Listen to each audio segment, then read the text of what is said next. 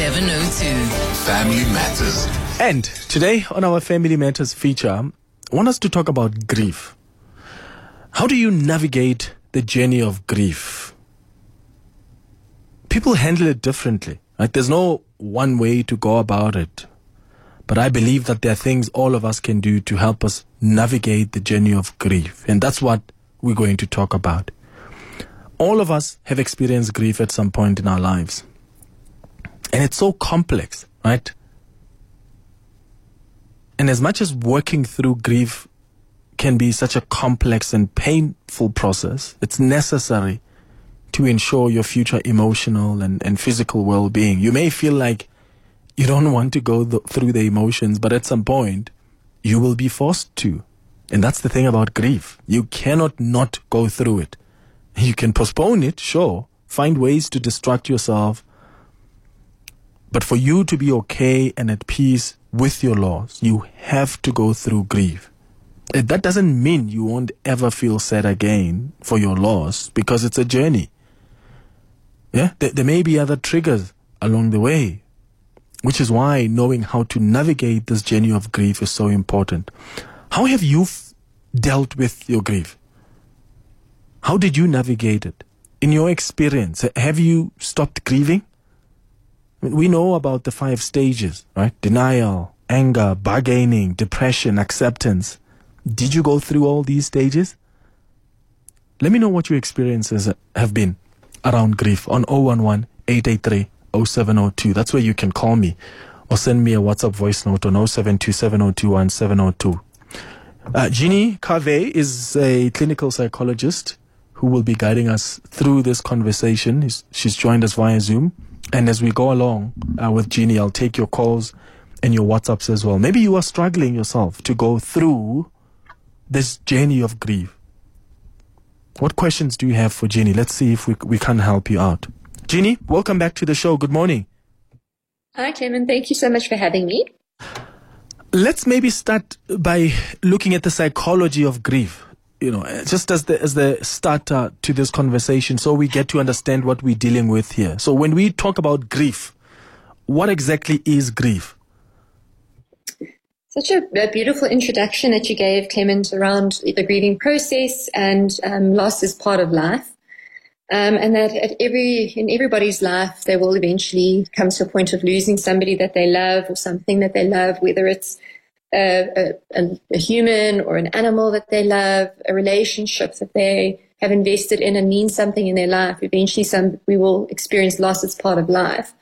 Um, and as you've identified, you know, the original work of Elisabeth Kubler-Ross is kind of what we're all pretty much aware of in terms of understanding the psychology of grief um, and how grief actually sits in our bodies, it sits in our nervous systems um, as unprocessed data um, until we have the capacity to process it. And that relies on work that we do within ourselves and also work that we do within relationships, which we'll talk about a little bit later as well. I do just want to say that today's topic is so important and so sensitive. I do just want to um, just give listeners a heads up that we are talking about something that might be quite triggering or activating for them um, because it's something that is very real and very vivid for a lot of people. So it is an important topic that we've got to handle with a lot of respect and care and dignity because it is such a difficult one. And I think what makes it so difficult, you know, um, those we'll talk about the work that we've got to do inside, but also relationally, is that as as people in our culture, we're not really trained how to deal with death. We're not really trained what to say to one another. Um, because none of us knows for a fact what happens when you die. It's um, we, a lot of people have got beliefs about what happens when you die, but nobody knows for a fact what happens when you die. Um, there's a lot of uncertainty and a lot of unknowns. It's very big. It's very big for us, um, and we don't really have the capacity in our human brains or our human minds, and even in our relationships, to meaningfully hold space for something that is just so big. And so it's a very tentative offering of space that we hold, um, not only in our talk today, but also in our relationships out there when working through grief. But we'll talk a little bit more about that on the interpersonal level a bit later. But in terms of the internal work, the psychology of grief, as you identified earlier, Elisabeth Kubler-Ross's work was probably the most famous. Um, and it's interesting to note that originally her work was um, punctuated around our, facing our own mortality, that when we think about our own mortality, we go through these phases. Um, but people have identified that they are relevant also when looking at other people's death and dying and grief. And these are, as you correctly identified earlier, denial, anger, anger bargaining, depression, and acceptance. It's um, important to notice, however, that these don't always occur in that order and they're not linear. Mm. It's not like, okay, well, I know I've got a, a, week of denial and then it's going to be three weeks of anger and then I'll go through the bargaining phase and then six months it'll be a bit of depression and then I'll come to acceptance. Um, it doesn't mean that at all. They can come at, they can be more than one presence at a time. They can come in waves. They can circle back. But these are typically the emotional experiences that people go through when they, when they're facing grief. And what, what that looks like to everybody can be very, very different and very, very individual, um, especially around the one of acceptance. Um, and later, um, David Kessler went on to expand on this model by talking about the sixth stage of grief, which he said is finding meaning. Mm. Um, he says that when we work through these six stages, finding the meaning in what has happened is incredibly important. Um, the finding the significance of the person's life who's passed, the impact they had on us, the lessons we can learn from their death, and finding meaning and bringing a sense of purpose and help individuals navigate their, their grief journey is the focus of that very good book. It's called The Sixth Stage of Grief um, and very helpful for people. Um, but I think it's also very important to remember that uh, meaning making is something that happens in our cortical brain. It's something that happens in our higher order brain. And it's very difficult to get there when we're still actively traumatized from the, the death of the person. Yeah. Um, and that's why for me, grief and healing from grief has got three other dimensions that I'm sure we'll talk about. Yes. Um, so You've mentioned that you know grieving. It's you're not going to go through the stages in that order. Where also it's going to be one week of feeling this way and another three months, three months of feeling the other way. Um, what about people, uh, Jenny, who yes, this loss happens and they grieve and they are in this dark hole for whatever period period of time, and then over the next five years, they seem to have accepted the loss and they found a way to deal with it only for I don't know, five years, eight years later, for there to be a particular trigger and then they're back into that dark hole. Um, how do people then navigate that where they thought, but I thought I was almost at peace with what's happened and I found a way to navigate this journey um, of grief. But the way I've responded to this trigger is as though this is as fresh as two hours ago. Beautiful. I think there's two dimensions there. The first dimension is, for me, um, grief is cumulative. So grief is something that actually increases over time because you miss the person more and more over time as the, as life goes on. Um, and one of the most difficult things when you do lose somebody is how the world just keeps going. Um, the world just keeps turning and your whole world has ended. It feels like time should stand still. How can people still be going to mm. checkers? You know, how can people still go to work? How can the sun still be shining? My world has ended. And the one thing we don't have control over is we don't have control over, over moving forward. Um, time carries on. And so when that happens, we actually lose more and more contact with the person who's died. So the loss is cumulative. So, for example, when you lose a child, you don't just lose a one year old. Mm. You lose a two year old, a three year old, a five year old, a 12 year old. Um, when you lose a parent, you don't just lose your parent when you are 16, you lose your parent when you matriculate. You lose your parents again when you get married. You lose a parent again when you become a parent yourself. Um, if you lose a, a, sibling or a partner, it's as you go through all those different life stages that this person is no, not participating in physically anymore. Mm. You lose them again. So the loss is cumulative. You lose out on who they, what was still going to happen in their lives you lose out on their presence in your life. So the loss is cumulative. So I think that's one aspect yeah. of the loss coming back in waves and it comes back in waves, almost like layers of an onion. There's, there's layers and layers. And grief is something that you can't hold all the time. It's very, when it first happens, like a piece of very sharp glass, um, that's in your heart. And, and every time your heart beats and every time you move, it cuts, it hurts. So you can't hold it all the time. You have to put it down. And that's why um, Kubler-Ross included denial there if you had to hold it all the time, you'll burn yourself out. So you have to put it down and pick it up and put it down and pick it up. And in that putting down and picking up process, in engaging and disengaging, engaging and disengaging with it, it's kind of like becomes like a smooth piece of glass. You know how glass gets smoothed out in the ocean and becomes that like almost like a pebble. And it becomes a smooth piece of glass. It just sits a little bit heavy in your heart and you only feel it sometimes. And it depends on the way you move and it depends on what's happening or what, what other stuff is taking up space in your heart. You might become aware of it, mm. which then brings me to the second dimension of what you're mentioning, which is the dimension of trigger. So in terms of a trigger, you can think of your, your nervous system like a container. So, you know, we, we, we know a lot about our cardiovascular system and how to keep it healthy. We know a lot about our digestive system and how to keep it healthy, our musculoskeletal system and how to keep it healthy. And what we're understanding more and more about psychology is that the health and the functioning of the nervous system is fundamental to our psychological well-being. So understanding that the nervous system is like a container, its whole, its job is to hold information online. Um, that's its job is to hold information like a container holds liquid. But it's got one rule, and that rule is don't spill. So when the, the liquid in the container is at a manageable level, and we can get liquid out by scooping it out, when we scoop out the liquid, it makes waves, but there's space for the waves to happen without it spilling. But when someone dies, there's a big rock that gets put in that bucket. And mm. sometimes you've got space in that bucket to not be aware of the rock and you can work around it. You can still put water in. But maybe as time goes on, other rocks are added. So you now lost your one year old, but now you've also lost your five year old. And now your friend also had a baby and all of those things. Now more rocks and rocks get added, even around the same grief, the same loss or other things, work stress, more rocks get added to the bucket. And then, like you say, there's a trigger. Suddenly the bucket is full and one more thing gets added. You can hear a song in a particular place or see somebody with a similar name or even just have a, a certain smell in the air or a certain time of year. And all of that stuff that's in the bucket overflows mm. and then it can become too much. So it's both on an emotional and psychological relational level in terms of losing more and more of the person over time, but it's also on a neurophysiological level to do with how the nervous system works mm. and how it mm. stores unprocessed data that can become triggered later. Mm. Sure. Um, let, us uh, take these two voice notes that have come through on 072 and then uh, we'll take some calls as well as we continue this conversation around grief. Hi, Clement.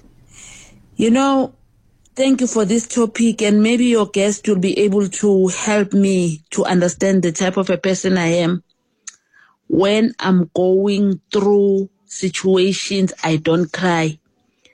I lost my parents 10 days apart in 2003. I never cried. And that thing worried me. Even today, it still worries me. Though I would cry when I go to other people's funerals, mm. but I ask myself why I didn't cry for my parents. I love them. We're very happy family, but it just does not come. And then in 2010, my daughter went missing. Also, I didn't cry, but at least there I had a heart condition which was temporal. So at least it does give me an idea that I did I, I did feel the pain. Mm. So please. Thank yeah. you. Thank you. Thank you so much for, for that WhatsApp voice note. Let's let's play another one and then I'll have Jeanie respond to both.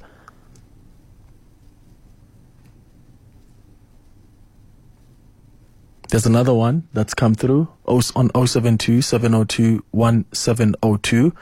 Um, we'll try find it. Um, we're not finding it here, but we'll try, we'll try find it and, and play for you. But Jenny, in the meantime, while we find the other voice note, how do you, how, how does she deal with that? Because she says she really sounds like this is, you know, beginning to really stress her out. She asks herself questions about why she didn't cry, and it's not like she had issues even with the parents or even with the child when she went missing. Is that normal?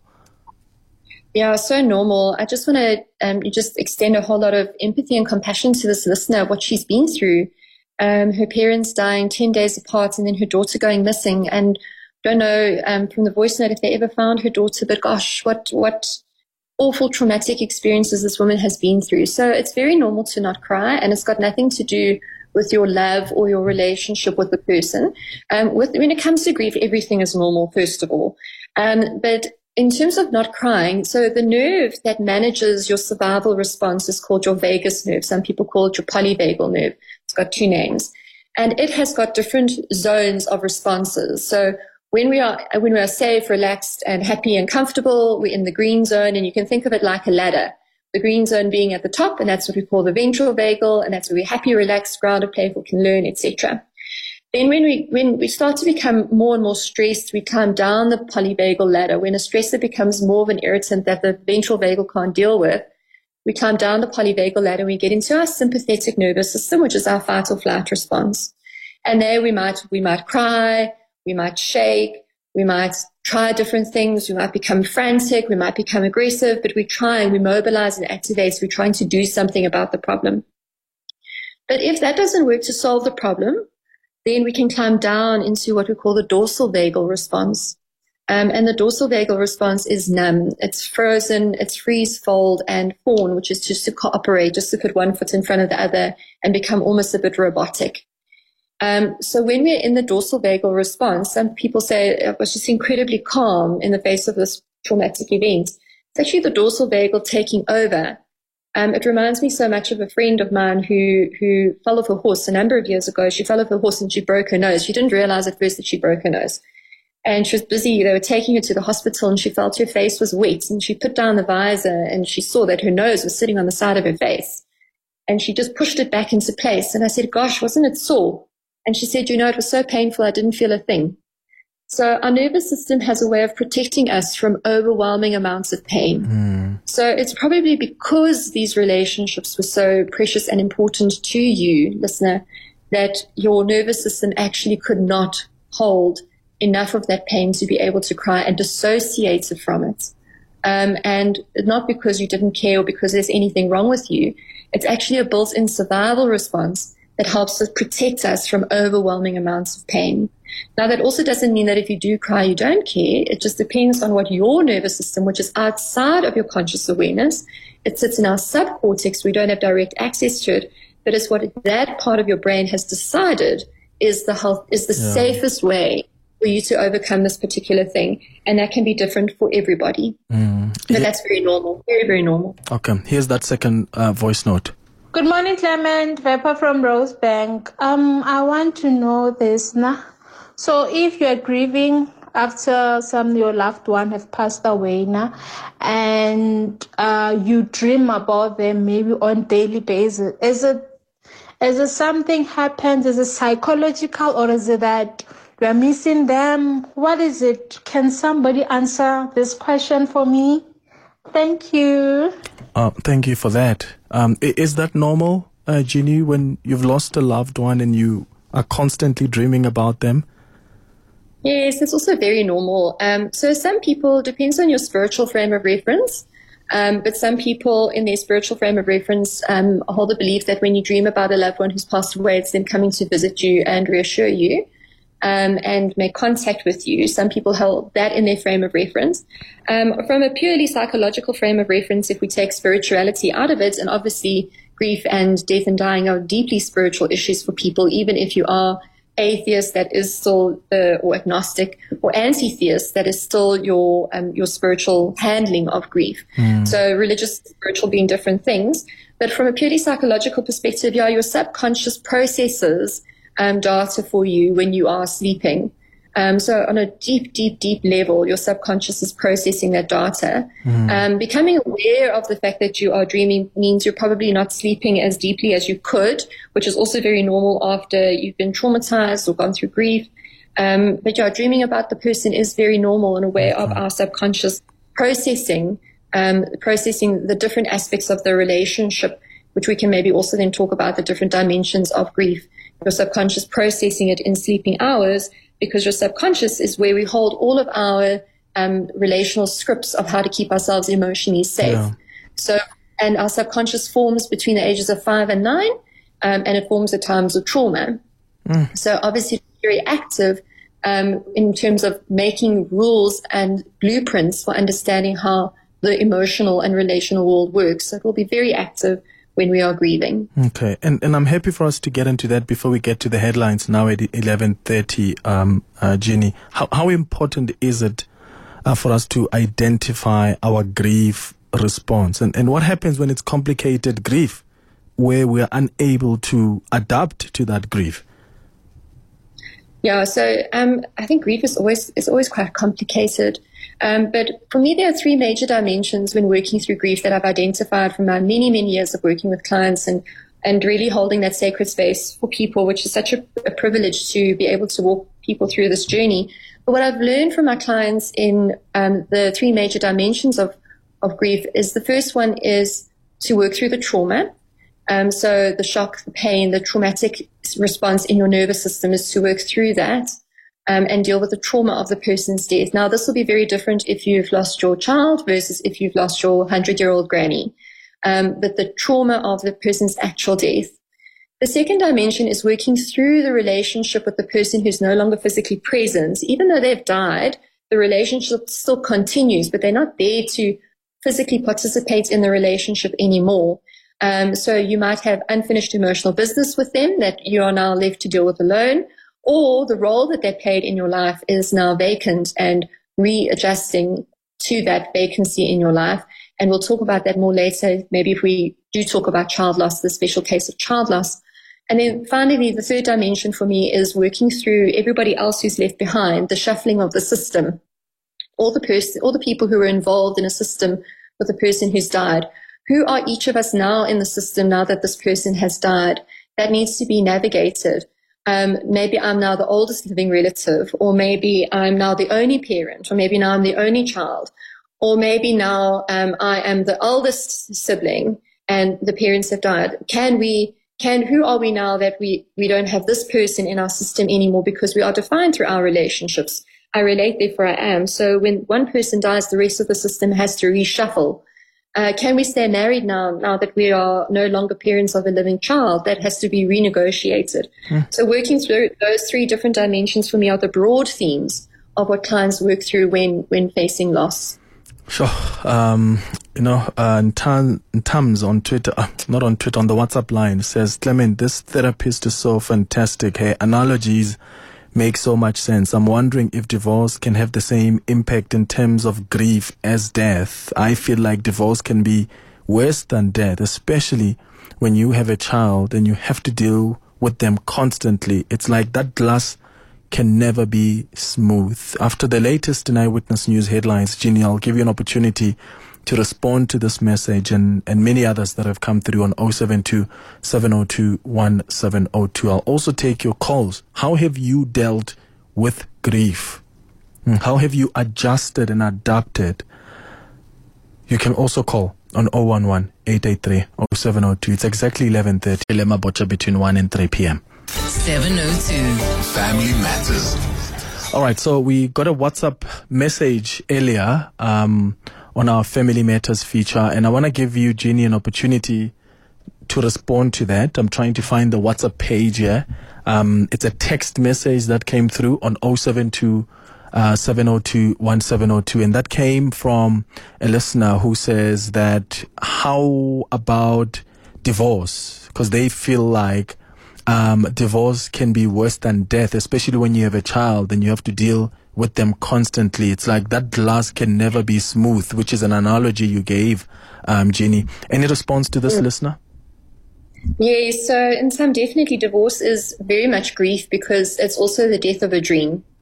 So when there is a, a, when you get married, you have a dream for a life with a person and you have a dream of who this person is and who they will become. Um, and when you divorce, nobody gets divorced because they, they, discover that the person is exactly who they thought they were marrying at the beginning, right? So there's the death of the person you married because that person is has grown and changed, or you've maybe seen different dimensions of them, or you've grown and changed, and you're no longer the same people anymore. And there's now an incompatibility, and you've divorced. And I think that the hardest thing with divorce is is dealing with the death of the dream and dreaming a new dream. So not just replacing the old dream, not just replacing the characters of the old dream and just um, cutting and pasting people into the old dream, but actually meaningfully dreaming a new dream. And yeah, when there are children involved, I always say when there's a divorce, there's in a marriage, there's three channels of um, there's three channels of business, almost like three sluice gates in a dam. The one is the romantic relationship, the husband and wife partner relationship. The mm-hmm. one is finances, and the one is children, right?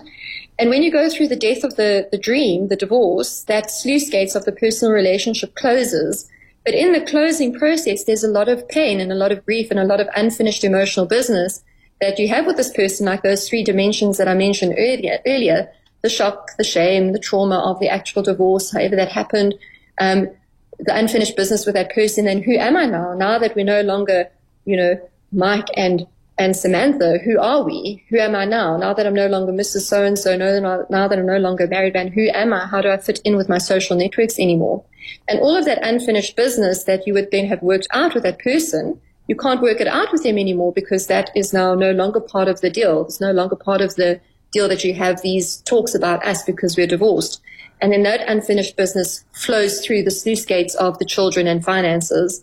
And it's only if you let that unfinished emotional business with that person mm. flow through the children and the finances yeah. that that loss can then remain never smoothed. But working through that loss of a dream on a personal level and in other relationships, and I don't mean necessarily romantic relationships, but in other levels of the system and within yourself and the trauma, working through that unfinished business that you have through the loss of the dream. And the most important thing is dreaming a new dream. Mm. And I think that this applies with grief as well. So yes, I had a dream of my life or what it would look like with this person. And now they're no longer here. There's the death of that dream. And in that grieving process, I have to dream a new dream. And I think that's maybe a little bit about, a little bit similar to what, you know, David Kessler is talking about when he says making meaning, which for me would be to dream the new dream. Yeah. Um, so we spoke about that a little bit with divorce, but what that looks like with um, with grief. Um, you know, I've, I've, often shared before. I lost my sister when we were teenagers, um, very suddenly to leukemia, and many years later, it was only just a few years ago. I was at a wedding, and um, and this the sister, one sister was getting married, and the other sister was her maid of honor, and um, you know, it was her wedding coming up soon, and it was just this beautiful sister relationship and you know acknowledging the loss of the dream of saying oh that would have been nice it would have been nice to have that those experiences with my sister we, she died when we were both teenagers so we never got those experiences so there's the death of the dream and then dreaming the new dream would be to say but i can still enjoy this wedding now even though um, i have will never have that experience with my sister there's a loss of that dream but i can still enjoy having friends and i can still enjoy being at this wedding and it would have been nice that it's a dream that will never happen Mm. Um, Mark, you're calling us from Johannesburg. Um, good morning. Hi, Clement. Hey, hey, Mike, go ahead. I would like to ask your guest. So, I recently just lost my dad a month ago, but prior before that, I had lost my aunt in late no October. So it's been grief after grief it's just been a mess in, in a way. Mm. So before my aunt passed away and my dad passed away, I kept on having dreams of them passing away. Eventually, it had ended up happening. So I don't know. Is can we classify having those dreams as a form of grieving in a way? Okay, so is that when you have the grieving? The, I mean, the dreams before the passing before the passing can be oh. classified as in like grieving before the actual grieving or before the person actually passes away. Oh, okay. Um, Mark, thank you. Thank you for calling. Uh, Jeanie? Thanks. Did um, you say the listener's name is Mark? Yeah, Mark. Mark. Hi, Mark. Um, here you've been through a lot of loss just recently, having lost your dad um, and your aunt late October, and really that compounded grief and how difficult it is to even just lose one person, but losing two in a very short amount of time. And what I'm hearing from you is that you experienced dreaming about their death um, before they actually passed away. Um, and that for you has been quite meaningful in terms of um, part of your grieving process. And I think that, you know, definitely that can be the case because we are, there's so much that our brain is aware of that we are not aware of. We get 9 million pieces of information into the system in every single one second. And it's uh, the job of our nervous system to sort that information out into terms of what is relevant for our conscious mind and other different parts of our subcortex as well. So there's a lot that we're aware of that we're not consciously aware of, and that we call neuroception, which is the talking of two nervous systems together. Uh, so from a spiritual from a spiritual point of view, absolutely, your soul knows before you know that you're going to die. Um, but from a neuroscience point of view, what's happening in your nervous system might be communicated outside of conscious awareness. And I can hear that it's been very meaningful and symbolic for you that um, you had these dreams of them passing and that gave your nervous system a bit of an opportunity to prepare for it.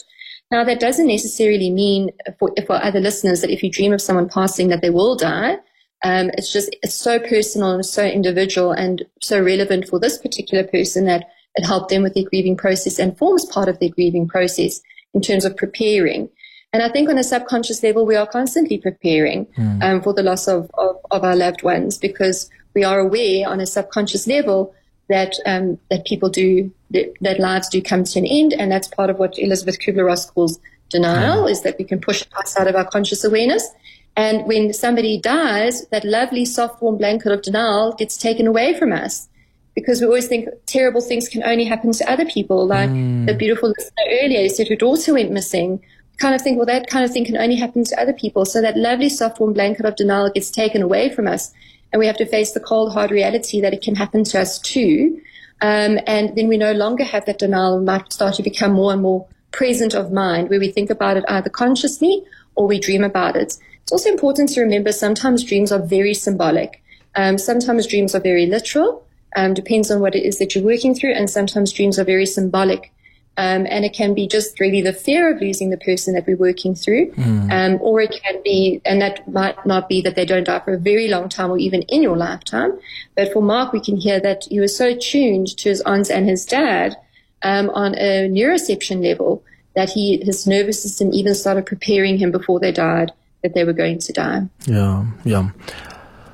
Jeanie, I'm going to read some WhatsApp texts that have come through, um, but but I want you to also, you know, start getting ready to tell us about how how how do we readjust? What can we do to go through this journey of grief, um, and and be able to cope well? Um, if if you can, please. Uh, in the meantime, let me just read some of the WhatsApp texts that have come through. Hi, Clement. You know, this is what I tweeted this morning and I quote here, I've been trying to regain my mental health equilibrium since the death of my mom on October 15th, 2019. End quote.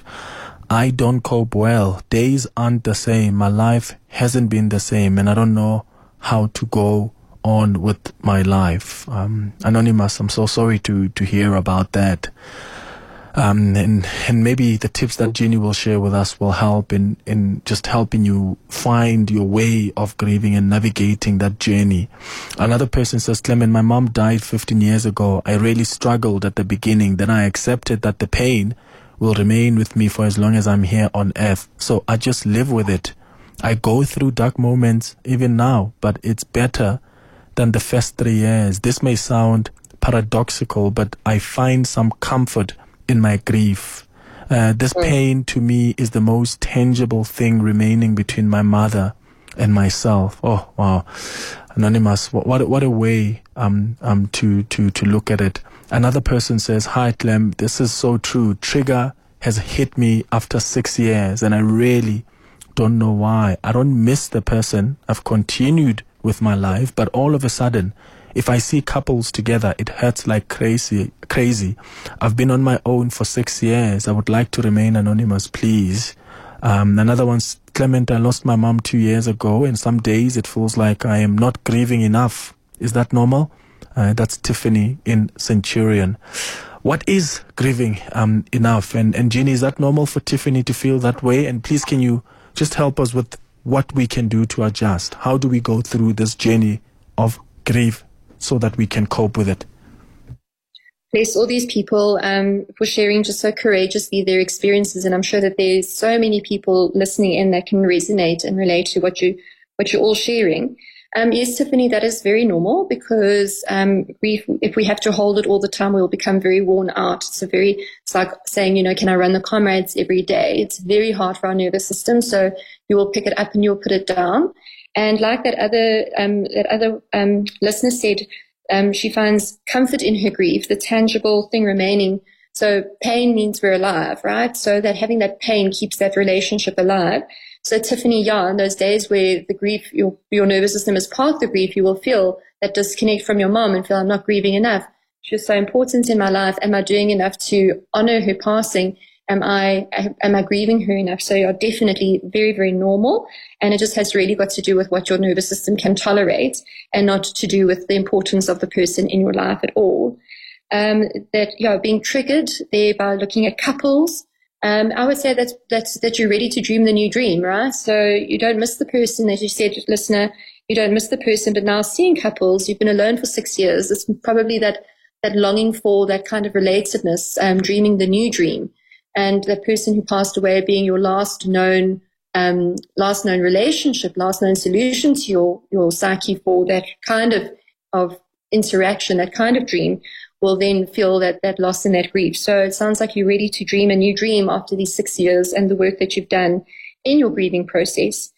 And then trying to gain, regain um, mental health equilibrium after my mum passing away. I think that there's three, there's three dimensions that I spoke about earlier in terms of working through the trauma, working through your relationship with that person and also working through redefining relationships with everybody else. But in order to make that a little bit more tangible, I'll say that it's got to do with, with three aspects of taking care of yourself, which is the first one is resourcing. Um, so resourcing is making more space in your nervous system. So it's making the container bigger, uh, making the container bigger. And one of the most important resources that we have as people is connection. Um, so it's very difficult when you're grieving. You want to isolate because that's what we do when we're in pain is we isolate and we withdraw. But it's very important to be around people who you can have meaningful contact with.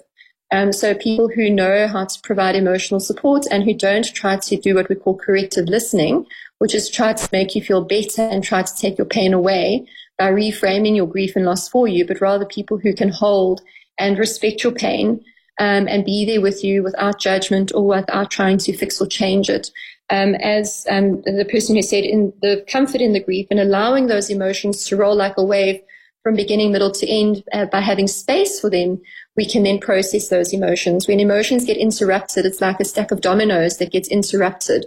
This dominoes that don't fall get stay in our nervous system and take up more and more space of the container. So having resources um, through connection, meaningful connection, resourcing through um, through your health, through yeah. your body, resourcing through therapy. Um, also um, through actually going to therapy for the trauma of the loss. Um, so therapy for brain-based therapy for trauma is incredibly important because that capsule of unprocessed data will sit there and take up space until you work with it. And then finally making new filters for the container that decide what information to come in and what information to not come in is very important there of, okay, what am I going to allow in my life and what am I not going to allow in my life now that I've had this experience of death and losing this person. So looking after yourself mental, in your terms of your mental health means looking after both your internal climate, um, so your nervous system and your physical health, but it also is your interactional or relational climate. So making sure that you are surrounded by people and engaging with people that have mm. got the relational tools and skills to meaningfully support you. Yeah. Hi, Clement. This is Christine Elizabeth. Thank you for bringing up this topic. I lost my dad, and during the funeral, I didn't get enough chance to grieve because I was running around with the funeral arrangements. So I had to be strong. So what happened is that every time I go back home to visit my mom, I would cry. It happened for more than six years now. I really struggled with it till I got counseling. I was daddy's baby. Um, and I think counseling also helps um, a lot, especially um, when you were very close with that person. And, and Jeanie, that's another important element, right? Where when the loss happens, there are so many things that preoccupy us, including the organizing of the funeral. And when you are, especially the, the firstborn or the elder at home, you've got to somehow be strong. And then after the funeral, when it's all over, then it almost all comes crashing down um, on you. How can you balance the two where you know this is, you are required to show up as an elder in the family to make arrangements for the funeral, but, but you also are a human being um, that also needs to grieve, that needs to be in this moment? Well, I think it's a bit of triage, right? Um, so yeah, in that in that taking up that role, you go into your dorsal vagal response, which is your fawn response of putting one foot in front of the other, and that's what we typically call being strong, which is your dorsal vagal response. And you drop down to the bottom of your polyvagal ladder. Then later, as time goes on, you try to climb up that polyvagal ladder and you go through the sympathetic nervous system responses, which is to cry, to shake, to become emotionally, um, to become aware of your emotions, emotionally dysregulated.